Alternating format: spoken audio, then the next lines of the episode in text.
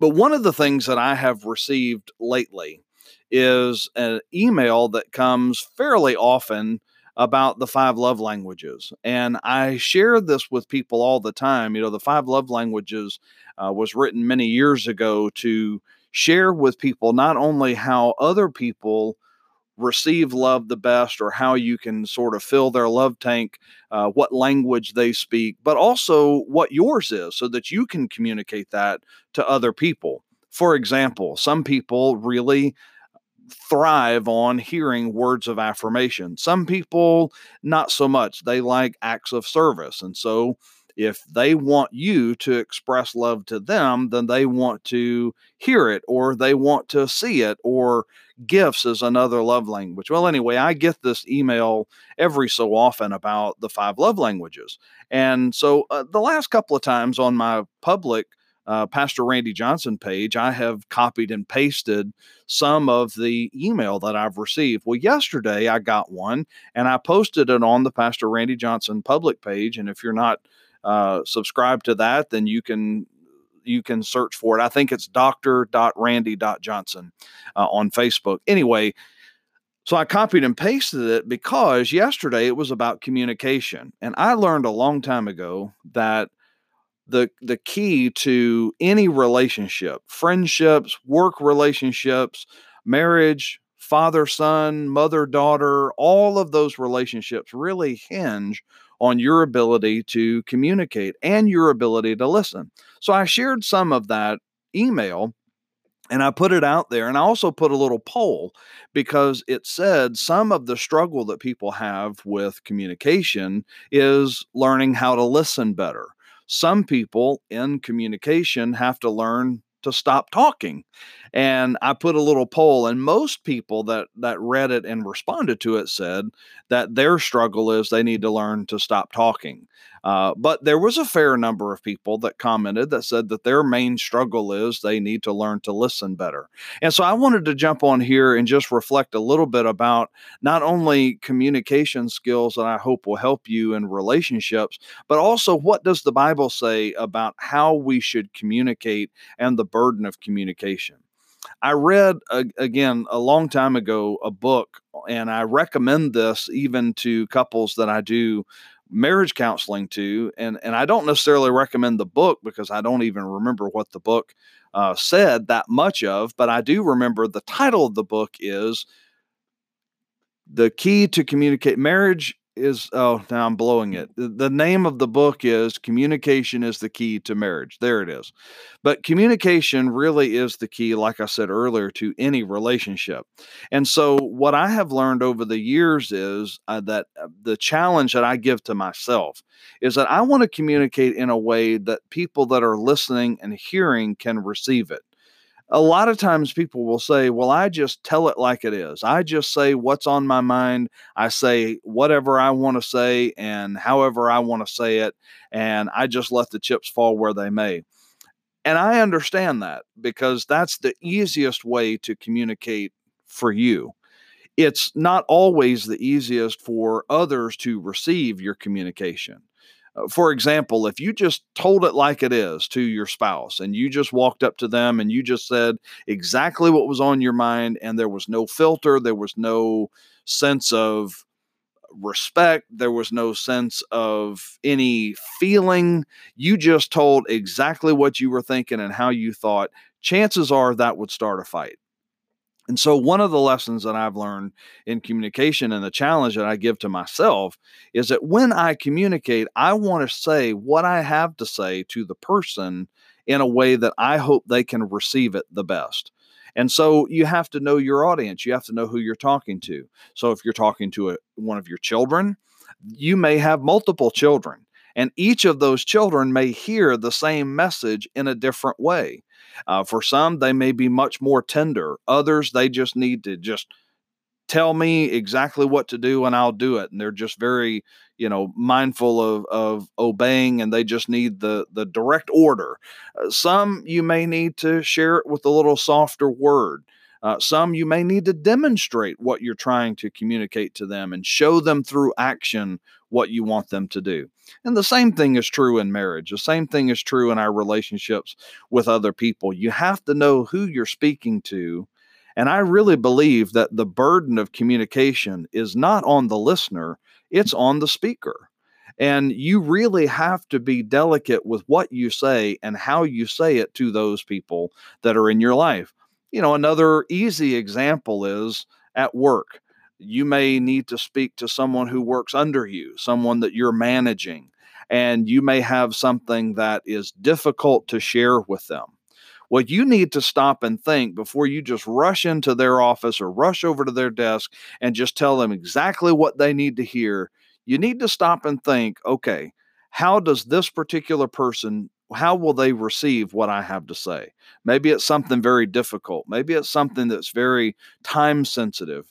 And, and if you rush over there and say it in a certain way, you're going to freak them out and they're just going to go into a, a million pieces.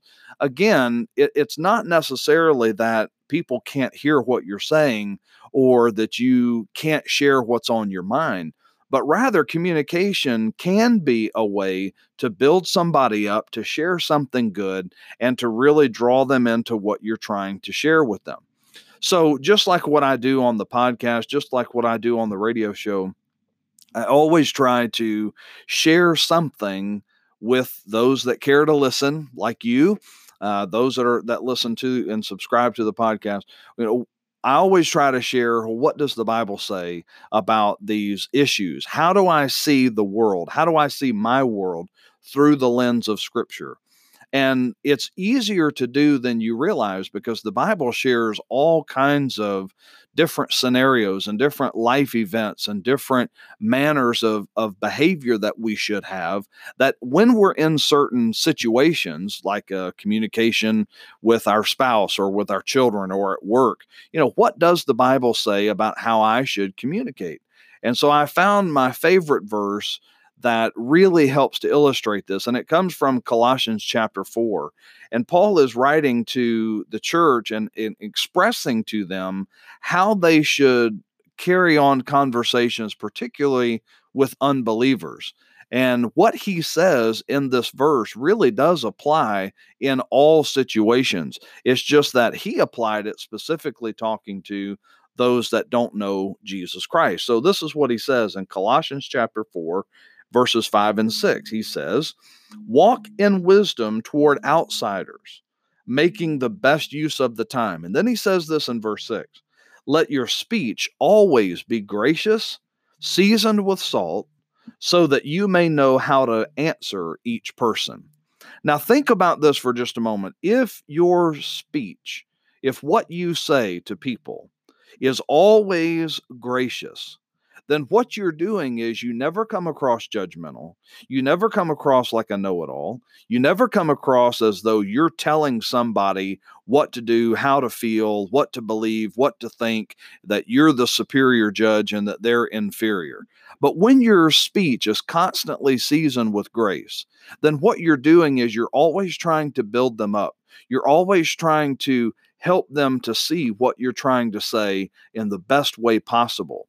And more than anything else, you are speaking to them as one that has received grace, one that has made plenty of mistakes in the past, one that has fallen short of, of God's glory. And you're simply trying to communicate something to them to lead them and to help them to understand something that's beneficial for their life.